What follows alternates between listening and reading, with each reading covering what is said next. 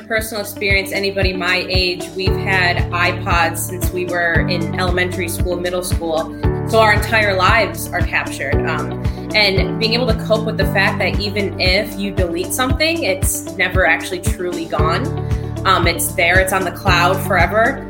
Um, and so for me, yeah, my entire drinking history has been captured through Snapchat, through Instagram stories. You're listening to the Recovered Life Show, the show that helps people in recovery live their best recovered lives. And here is your host, Damon Frank. Welcome back to the Recovered Life Show. I am pleased to be joined again by Gabri Augello. She is the host of the Gen Z Declassified Sobriety Guide, and we talk about everything youth and social media and sobriety. How you doing, Gabri? I'm great. Thanks for having me on again. Thanks for coming on. I was excited about this topic today. You know, so much of social media is just a track record of your past, right? Like yep. everything that you have ever done is captured mm-hmm. on social media. But what if your drinking past is captured on social media? How do you deal with this now that you're sober?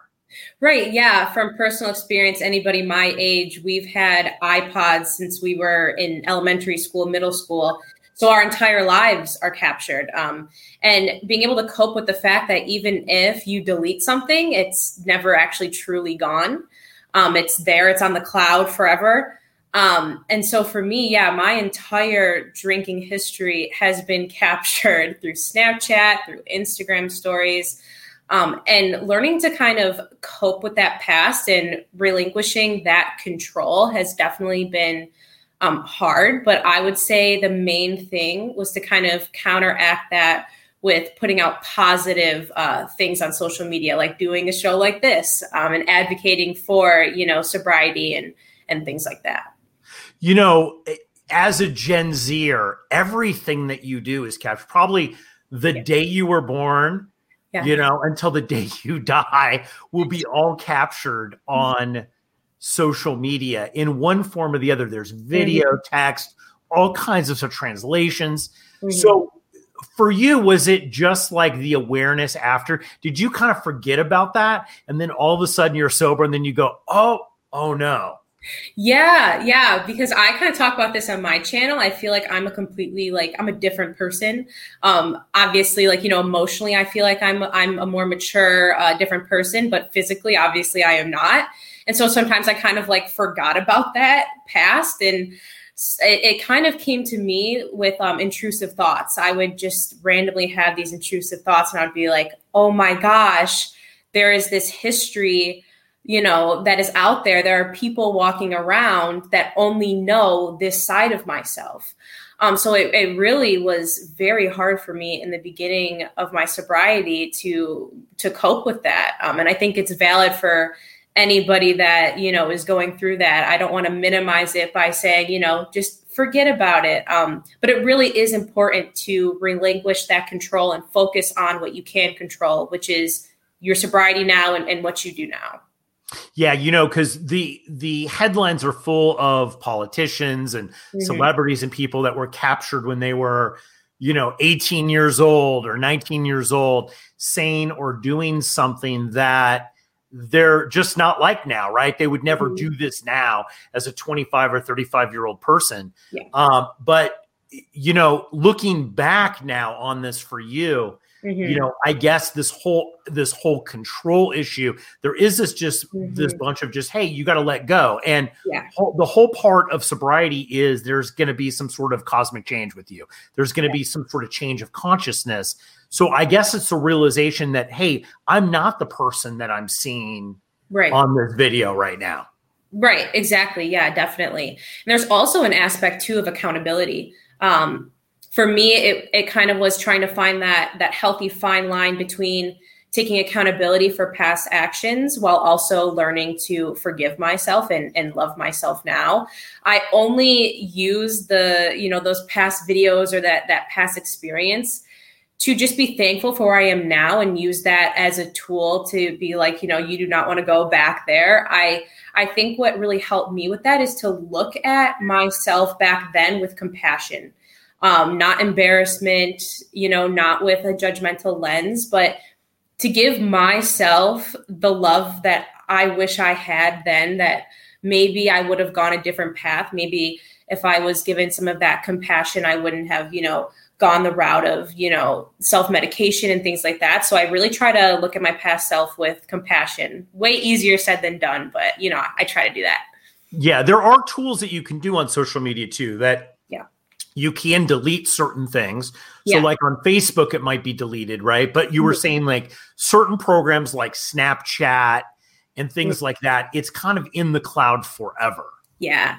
Yep, definitely. Um, yeah, Snapchat too, because people think, um, you know, you record something on your Snapchat story or you send something to somebody in your Snapchat story and it's gone after 24 hours. Uh, it's not. it's it's really not. So I have definitely gone through my social media and did kind of like a, you know, a refresh, you know, tried to delete a lot of things, but um, when I looked in my iCloud, it was it's still there. Um, so yeah, it's it's definitely something that I don't want to minimize, but um, it's one of those things. Like I guess it's misery loves company. We're all in that boat together, not just people that have you know struggled with sobriety. It's any mistake you've made at, as somebody my age, it is for sure captured forever. So I guess it's one of those misery loves company things. Yeah, and honestly, if you've been sober for a period of time, if you've done something that you shouldn't have done, you've probably already made an amends for that, right? And you've somewhat moved on with your life, and that person has moved along with their life. Right. But I've seen this also be the cause of relapse for people, right? Because Mm-hmm. it triggers them with, I guess it would be shame, right? This very low energy because they realize, hey, I'm not that person that I was on that video. And I probably wouldn't have acted that way if I didn't have the allergy to alcohol, right? yeah, Um, obviously, if anybody's an alcoholic or knows an alcoholic, they know that when they consume alcohol, certain things happen to them physically that Right. doesn't happen to just the average person. Yeah, that's a really good point too. And I I for sure struggled with that. That was one of the main things that, you know, I I still struggle with sometimes um, with that.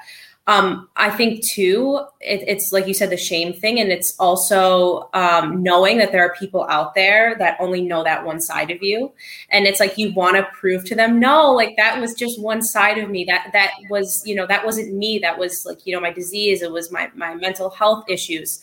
Um, but that is if you are seeking validation from somebody else and you want to prove that you're healthy to somebody else, um, seeking that validation from other people is probably a, a reason why you actually started drinking in the first place to seek that validation. So I say, you know, really do it for yourself. Um, yeah.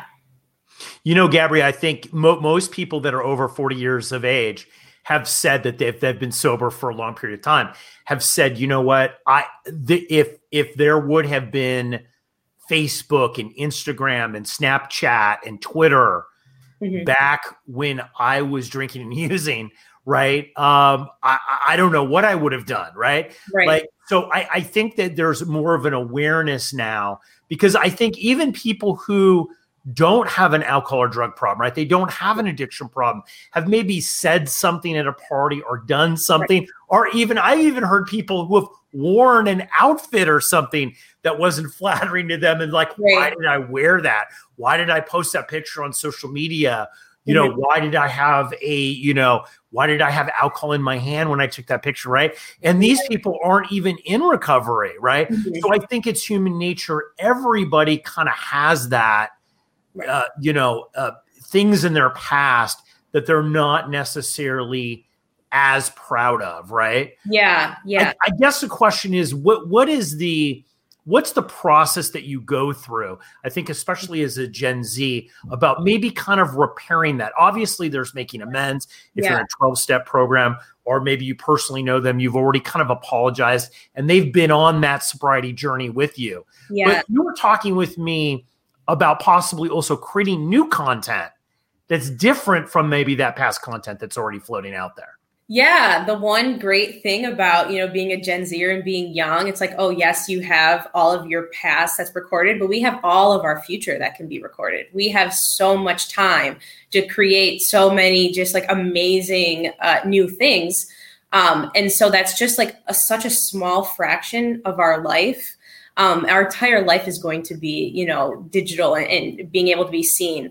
If you can kind of counteract, you know, that that negative stuff with all this positive stuff, um, people aren't going to really remember it. I think we remember because it's, you know, it's the shame thing, and and we're like, oh my gosh, everybody's thinking about this one party I went to freshman year. No, nobody else is thinking about this but me, like honestly. Um, so I think for me that really helped. I I'm lucky enough to actually have made amends with some people I went to my old college with, and they were like, "Yeah, we don't even we don't even think about that." Like I completely forgot that even happened. Um, so yeah, definitely counteracting it with that. Yeah, I love what you're talking about. Is you know, most people are thinking about themselves 24 hours a day, seven yeah, days a week. They're not thinking about something that happened to to to you, you know, on a random Tuesday, right. you know, eight years ago, right? But yeah. I think one of the things with addiction is that we can be obsessive, right? And I think that the thing is that the most important thing for people that are new in recovery is to make sure that this does not create a path to some sort of relapse. Right. right. Or really poor life quality. So, would you recommend talking to other people, whether you're in a 12 step program mm-hmm. or a church group, or you have a friend or a counselor, talking with people about that if you if you're obsessing about it? Absolutely, absolutely. Um, I am lucky enough to have an amazing therapist that I can talk to. I also have, I've made some, you know, young sober friends as well. And it's kind of one of those things where it's you really, I feel like a lot of times within sobriety, you can really feel alone. Um, and so being able to talk with people that have gone through that has just been like super you know, just amazing. And kind of, it's one of those things where, you know, you either laugh or you cry about it. And being able to laugh with, you know, fellow young sober people about, oh gosh, like, you know, that was our mistake. It is what it is. And, you know, it's time to move on. We've all had this, you know, experience. It's, it's not just a me thing. It's not just a you thing. Um, it's really helped me to feel like I'm not alone. Yeah. I I I I definitely see that. Um, Gabri, thanks so much for coming on the show today if people want to know more about you and and your YouTube channel, how do they get a hold of you? Yeah, so you can follow me on Instagram. It's Gabriaugello, G A B R I A U G E L L O. I post a bunch of stuff, you know, sober content. Um, also follow, you know, me on YouTube. So that's uh, Gen Z's Declassified Sobriety Survival Guide channel. So that's where you can find me. Excellent. Also, Gabri is also on Recovered Life and yes. puts out posts on that too. And we've had some great conversations there. Gabri, thanks so much for joining us today. Thank you for having me. Keep the conversation going. Join Recovered Life, a community of like minded people who are looking to live their best recovered lives. Membership is free, and you can apply at recoveredlife.us.